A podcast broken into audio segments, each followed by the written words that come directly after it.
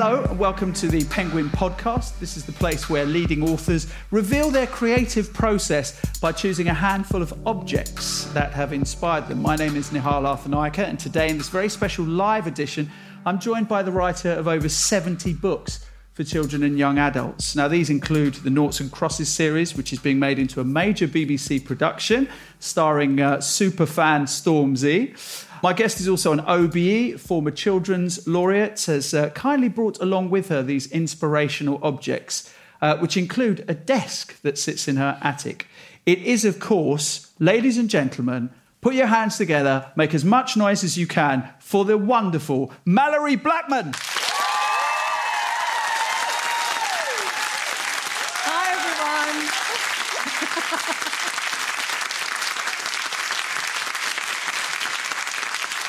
Here we are. Here we are. Now, before we go uh, to the object specifically, 70 books. I mean, that is prolific, right? Let's break this down. Well, they're not all full length novels. You know, they're not all kind of the, the thickness of like Checkmate and so on. They're, some of them are picture books, and some of them are early readers, and some are middle grade books, etc. So there's kind of like across the, the age ranges. And your latest, of course, is Crossfire and that's the fifth book in the series. That's right. Yeah. Noughts and Crosses. Give us a synopsis. What is Crossfire? Where are we at now in the Noughts and Crosses world? Well, um, Crossfire features Toby, who's now an adult, and Callie Rose, and two new characters, Libby and Troy. And Troy is uh, 17, and Troy is um, Callie Rose's half brother. Toby is a politician and now he's he's determined he's going to get to the top the very top. He wants to be prime minister. And just when he's about to get everything he wants he's arrested and charged with murder. And Callie Rose is a barrister so he goes to Callie Rose and says can you defend me? Because I didn't do this. And so it's a, their story and also Libby and Troy's story. But there's been a gap of over a decade yeah. between book 4 and book 5 hasn't yes, there? yes there has. How enjoyable was it to jump back on Oh, I love. I mean, it was. It's one of these things. I mean, I, I I'm not just going to write them because kind of like they they they seem to be kind of amongst my most popular books. I have to feel I have a really strong idea for them to write them, and but it's lovely to kind of to get back into that world. But with this one with Crossfire, I must admit. Um, part of me was kind of angry about what was going on as well, and the whole thing about politicians playing that divide and conquer game and sort of like the, the, the, the, politics of fear and the politics of division and, and that's how they kind of rule us and I wanted to kind of address that in the, in, in the book. Same as Noughts and Crosses because I sat down when I sat down to write Noughts and Crosses I was really angry because part of that was inspired by the Stephen Lawrence case as well. It's my way of channeling those emotions so that's how Crossfire was born. How difficult is it to leave characters behind. Like I said, it's over a decade, and you've explained mm. that history has caught up mm. with those characters and mm. overtaken them, hmm. in fact. Because now we live in times where it's almost too difficult to imagine how bad things can be. Because they're here. Oh, We're yeah. kind of living through yeah. things that when you first started in 2001, hmm. I guess you didn't think you would see. Well, I, I, didn't think it would get this bad.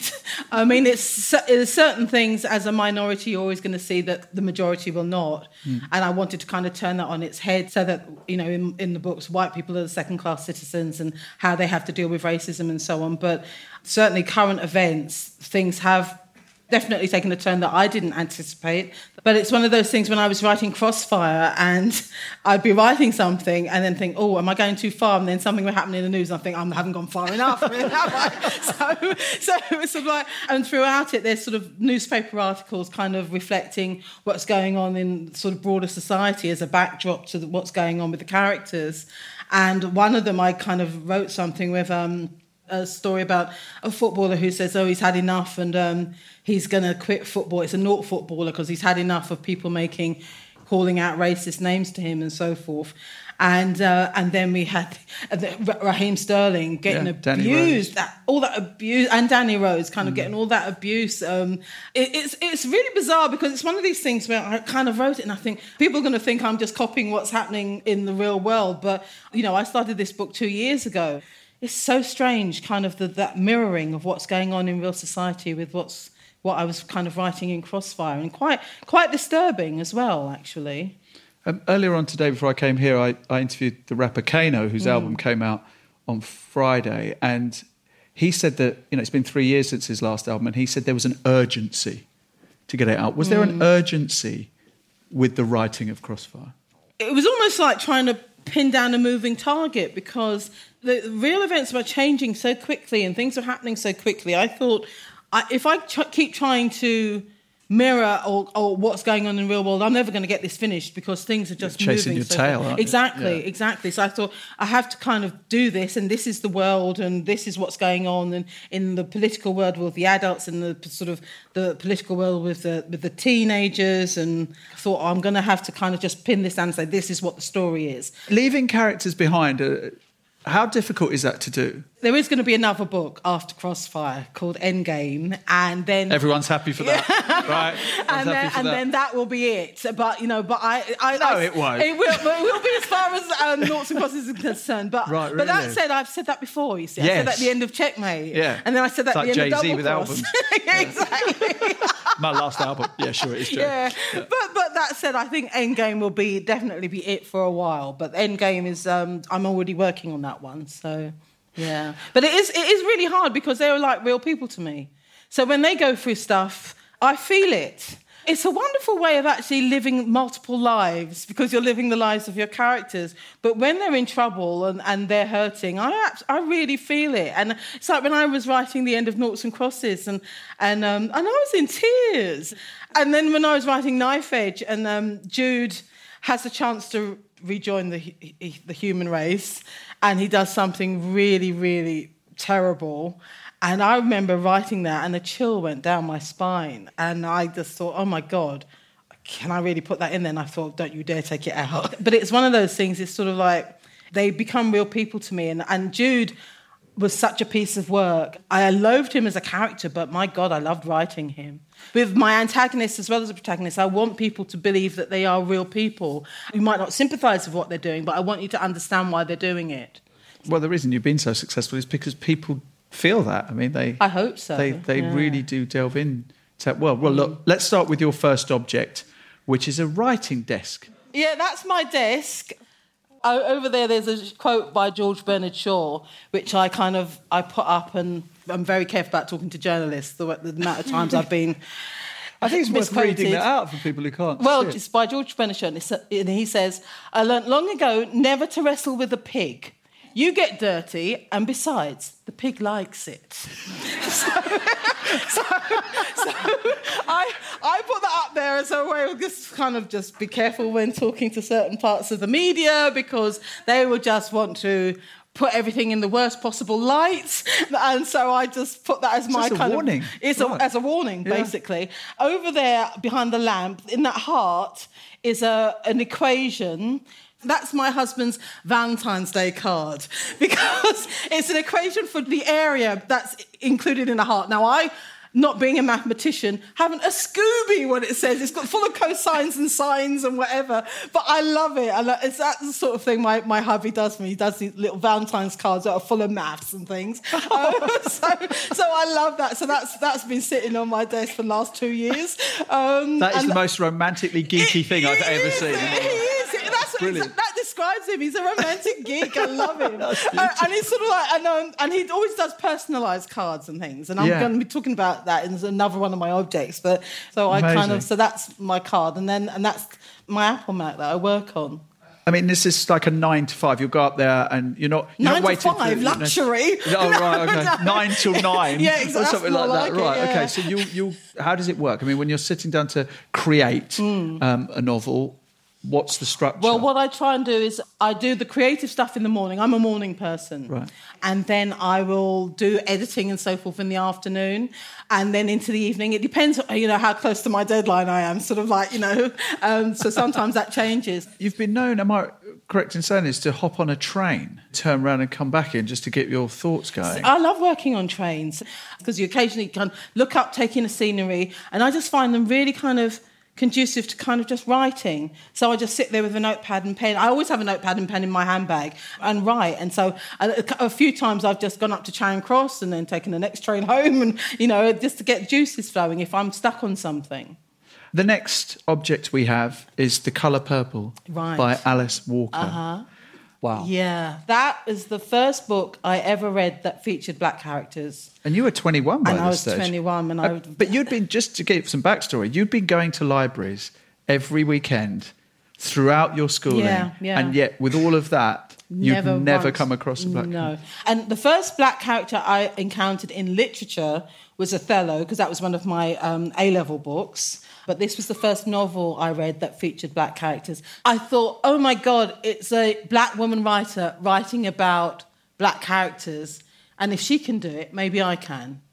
It was so important. I look back, I mean, I read that, and then I read Buchi Emecheta's The Joys of Motherhood, and then I read The Bluest Eye by Toni Morrison, and I was kind of away because there was a black bookshop in Islington, and I was just, oh, that's where all my money went. After kind of paying my mortgage and food, it was books. It was just a revelation, and, and books about black history and black pioneers and inventors and so forth, and I just devoured them.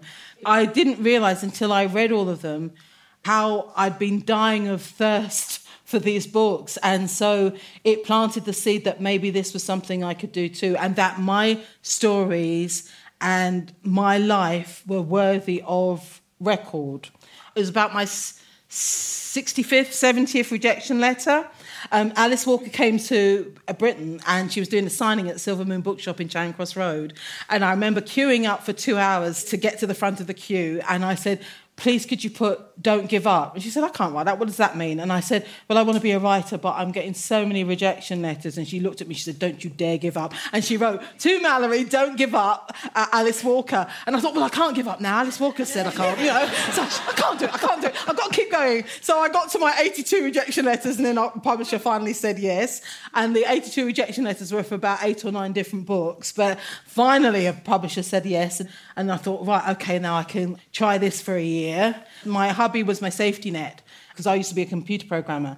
And I was so unhappy doing that. He said, okay, give it up, your job for a year, and I will support both of us. But at the end of the year, if you haven't made a living, if you've got to go back to computing because we could only afford for him to do it for a year. So I thought, uh, there's no way I'm going back to computing. No way. so I was determined. I was, you know, that's why I was working all the hours that God sent because I was not going to go back to computing. What did you get from all of those weekends in the library, pouring through mm. books? It gave me a love of reading and the written word, and it gave me a love of communicating ideas and, and connecting with people. I thought books were such a brilliant way of connecting with other people, but that's as far as it went. And it was only when I started reading authors of colour and so on that I thought, gosh, you know, maybe this is something I can do, and I can do this as a way almost of kind of uh, of of fulfilling the need within me, because you're kind of feeding the child within me who would have loved to have read stories where they could see themselves, which weren't about race, but were about kind of but featured black characters, and it was also my kind of psychiatrist couch in a way. It was my way of kind of dealing with stuff, especially when I wrote Noughts and Crosses, because that was definitely my way of dealing with stuff that happened to me in the past that I thought I had dealt with, but I realized when I was writing it that I hadn't. I just buried it. So writing is kind of, I think, has saved my sanity in a way. And I do remember when I was in the last two years in computing, just how unhappy I was, and it was it really was affecting my mental health. It got to the stage where on Friday nights, I would be unnaturally euphoric. And then on Sunday nights, I would be depressed as hell. It took me a while to realize this because I didn't want to go to work on Monday morning. I wanted to write. Those few years before I actually got anything published, I'd come home from work and I'd have my dinner and then I'd sit down and write. And I knew within a week of doing that, that's what I wanted to do with my life. I wanted to write. Amazing. Let's go to your next object, which is a CD. Right, yes. What's going and on by Marvin what Gaye? an album. Yeah. What an album. Oh, wow. I mean, there's a song on it called Save the Children. Every time I hear it, just makes me cry. It's kind of like you know the rivers are polluted, and but we need to do better because you know we need to save our children, and it still applies. And just the, the song, "What's Going On," that sort of talk to me, so you can see what's going on, and it's just have a conversation. You do, we don't. Okay, we might not agree with each other, but let's have a de- debate. Let's have a discussion. Don't assume you know what's going on in my life. Talk to me about it. This is going to make me seem like such an idiot, but I'm going to tell it anyway. Uh, when I first started going with my hubby, because he's from, he was born in Edinburgh, he's Scottish, he's white Scottish. I remember our first date. And I, you know, and I'm thinking, okay, what are we going to talk about? And it was sort of like, and I thought, and having never been to Scotland in my life, and I said, um, I said, oh, so Edinburgh, is that near Loch Ness then? And he said, he looked at me, went, no, it's not. And he said, and Laurie, it's Loch. It's not Loch. And I thought, oh, well, excuse me, all over the place. I mean, but it was but I, you know, but it was kind of like, kind of having that dialogue and kind of, um, and things that I had assumed about Scottish people, about white people, uh, he'd assumed about black people and so on. It was fascinating. And I think actually, I don't think I would have written Noughts and Crosses if I hadn't gone out with him because it kind of made me realise lots of things about the assumptions that we make about people. You know, the plaster incident in Noughts and Crosses, I've had, I've had such a response to that bit. The, uh, the whole thing of a girl gets injured, Shania gets injured, and she comes to school the next day and she's got a, a dark brown plaster on her forehead. And Sephy goes, Oh my God, that stands out. And she says, Well, they don't make pink plasters, they only make dark brown ones. A number of people could come back to me and say, I never really thought about that before, you know, that the colour of plasters, because plasters are supposed to make cuts more discreet and so forth. But if you're white, that's fine. But if you're my colour, then the, pla- the plaster is actually good, probably more um, noticeable than the cut is. You ballet know, shoes was another one. Well, exactly. And the ballet shoes, yeah. which Stormzy had at Glastonbury, yeah. that sort of had the, because it's only recently in the last couple of years that they started making ballet shoes for, for darker skin tones, for people of colour. And it's still all these so-called little things that kind of that the, the majority won't see because they don't have to perhaps which the minority are always aware of that I wanted to highlight in the books by ha- by flipping it. When I talk about diversity, I'm talking about uh, not just more books that have people of colour in them, but but people that featuring um, children who have disabilities, featuring children who have mental health challenges, LGBTQ uh, teens, and so forth. It's so that every child has a chance to see themselves reflected in what they're reading. And I think we owe it to all of our children to make sure that those books are available. Um, so, you know, thanks what I do. And I, and, and I, I said that when I was Children's Laureate, and um, Sky News had the headline, you know, which I didn't say, but said uh, Children's Laureate said too many white children in books, which I never said. I, I said exactly what I just said there, and I, as a result, was getting death threats and all sorts. It was really, really nasty for a couple of weeks. Do you think that Noughts and Crosses could have been written now because of the amount of outrage that happens instantly and the way people take something out of context mm. and then amplify it. You've said before that your most successful books have always been when you have been at, at your most challenging. Yeah, yeah. You know. I absolutely think it could be written now. What's worked in my favour, I think, is that they were written a while ago, so they've been around. 2001. Exactly. Right. okay. I mean, a different. In different, completely different, different times. It's like four years of Tony Blair's government and stuff. They're completely different. It was a completely different kind of uh, um, society vibe and whatever mm. to now. If I were writing it now, it would be more like the TV series because the TV series is Noughts and Crosses Plus, and some bits of it are, are very hard hitting, and I love, I absolutely love it. And I think if I were writing the book now, it would absolutely be like the TV series. We'll go to another object. Okay. And this one is a glass paperweight. Let's have a look at that. Yeah, I've got it here actually. In passing, I told my hubby that I love paperweights. I collect paperweights. And uh, one time when I was um, going to school, the bus fare was sixpence. And really showing my age. And uh, I remember I had a 1925 sixpence, but I really loved this sixpence. I treasured this sixpence because I lived like five miles from school. And I was so exhausted that I, I had to use it for my bus fare. So I told him this in passing, and, and for Christmas, he got me the paperweight and the sixpence. And that was one of the first Christmases we had together, and I thought, this guy's a keeper. so, and it's just one of those things. It's like I said. I mean, I wouldn't be sitting here now if it wasn't for the fact that he supported me for a year of um, when I, when I really wanted to write. And there were some friends. When I said I want to be a, a writer, who told me I was wasting my time and told me that they don't, don't publish black people in this country, so you'll never get published. But my hubby was always in my corner, and he said, You're one of these people, when you put your mind to something, then nothing stops you, so you go for it. And he was one of the people who always believed in me from day one. He said, I know you're going to do it. So, love you, Neil. Oh. So. That, Oh. So that's why I put that one. To be all kind of, you know. No, I, I, listen, I think I think I want to leave my wife for him. It's like, a, it's like an absolute G. I think everyone's slightly falling in love with your husband.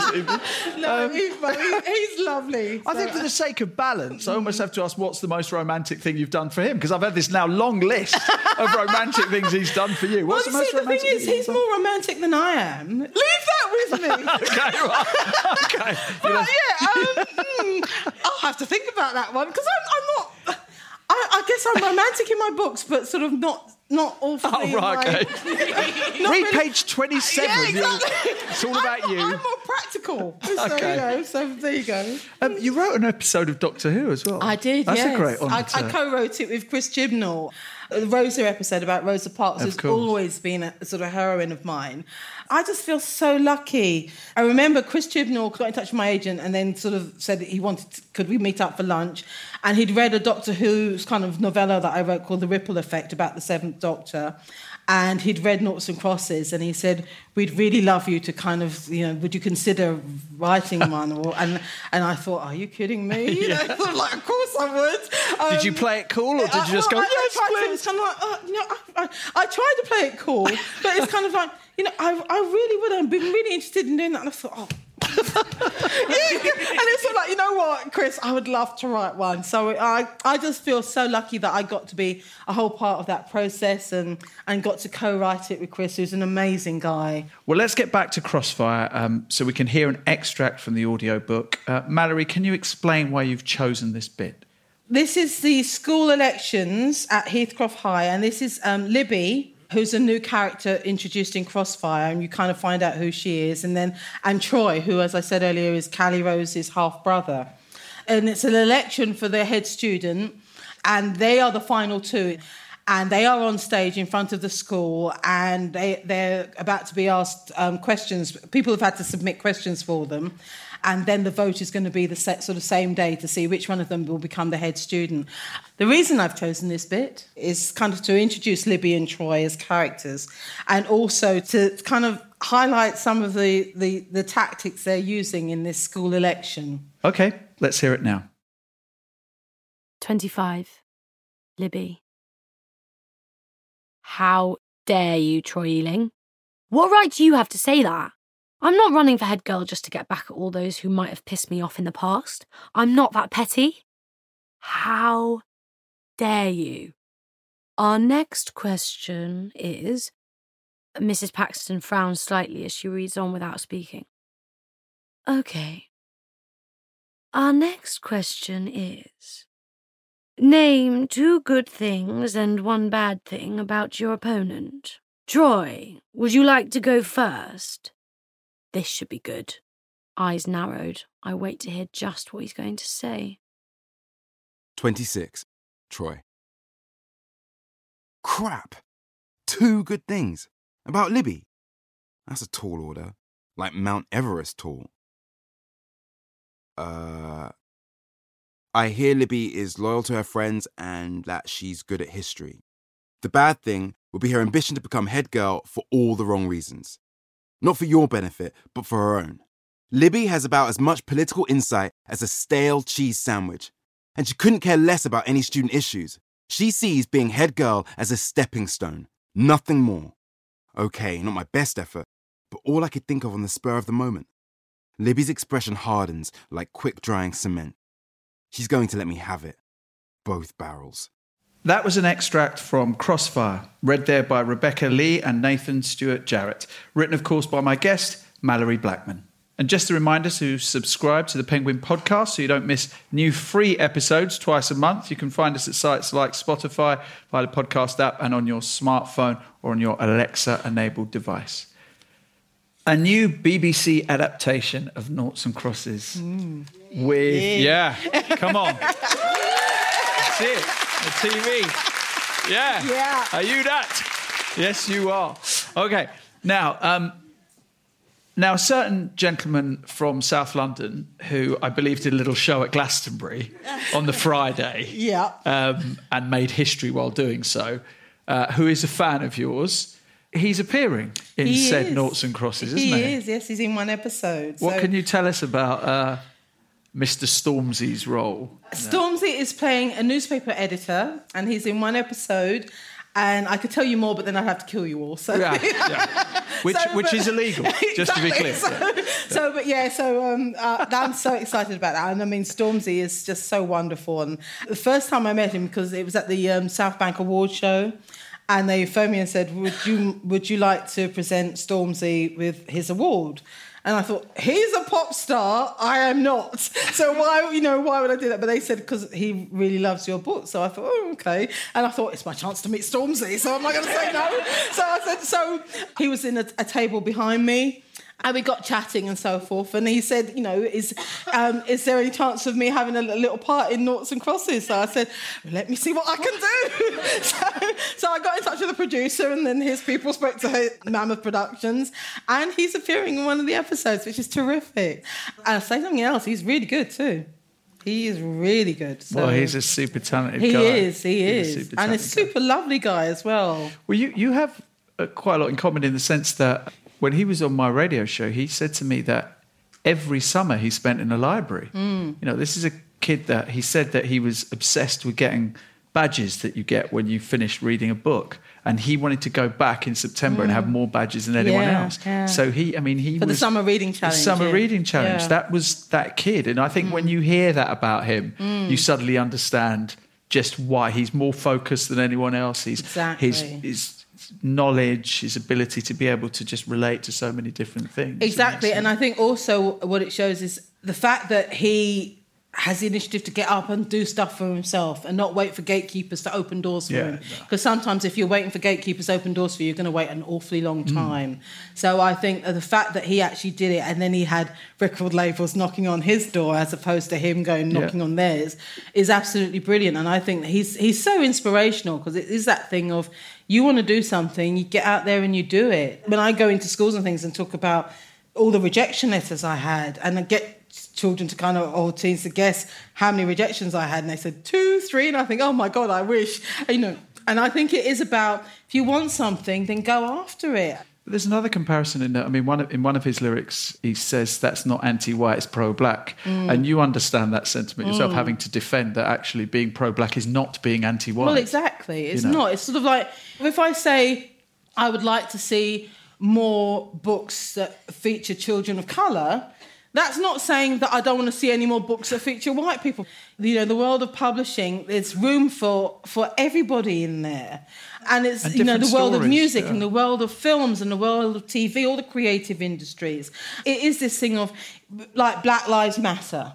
And Black Lives Matter, and then people come back with kind of all lives matter. Well, yes, of course, all lives matter.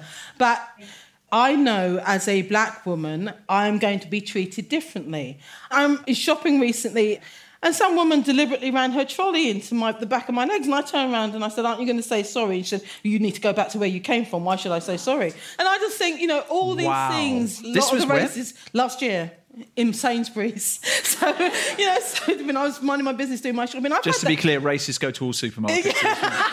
wanna, I don't want. Indeed, indeed. Not you, you can find them in all supermarkets these days. Not, not just. I don't want Sainsbury's lawyers having a go at us with that. One. indeed, indeed. Um, but yeah, so it's, it's sort of like one of these things where, unfortunately, since Brexit, there, I have been, you know, I have had more people telling me to go back to where I came from and so forth, and stuff I haven't heard since the seventies. But it, again, it's about kind of challenging that and so forth, and and that's why I, I do feel that politicians have to be have to be aware that what they say has repercussions. And and they might say it and and you know and at, at very best they think it's banter or and at very worst they absolutely believe it. But th- then it's it's other people who feel emboldened to then act upon that. And they have to be aware that there are consequences to what they say. Indeed, there are. Indeed, there are. Mary, firstly, thank you so much for coming My this evening. It's been brilliant. And um, you said that this isn't going to be the last book, Crossfire. So, but of course, it was 11 years between Yeah, but the next Between- I'm already working on the next one. Right, so okay. It's not going to be so you're not going to make this crowd of No. amazing people here wait 11 no, years for the no, next no, no, one. no, no. That's going to be that's going to become sooner rather than later, definitely. The working title is Endgame. Perfect. Oh, I know what I did that was romantic. sorry, sorry. One thing, ladies and gentlemen. She's remembered the one thing. 37 years they've been together. Go on. 38, 38. 38, sorry, 38. 38. You better Um, no, 90. we went to um, um, Euston um, um, because my hubby Okay, loves. just to be clear, that's not the Maldives. Texas. Right, no, go on. Go on. Texas, Texas. Oh, Um, Houston. Oh, you said Houston, Houston. Station. I was like, well, I go there all the Oh, time. God. Right, okay, sorry. Sorry. I think I can do a bit better than that. no. Oh, yeah, we're on the Virgin Houston, Pendolino. It was amazing. Texas. Right, Because yes. my hubby's into um, NASA and rockets and all the rest of Oh. it. So we went to see Mission Control and, at Houston and we went to see a Saturn V and he's standing there going, and this third stage, the diameter of this is 33 feet. So I'm going, really, love? Yes. but he loved it. So we went to see that. So we Perfect. Ladies and gentlemen, Malorie Blackman.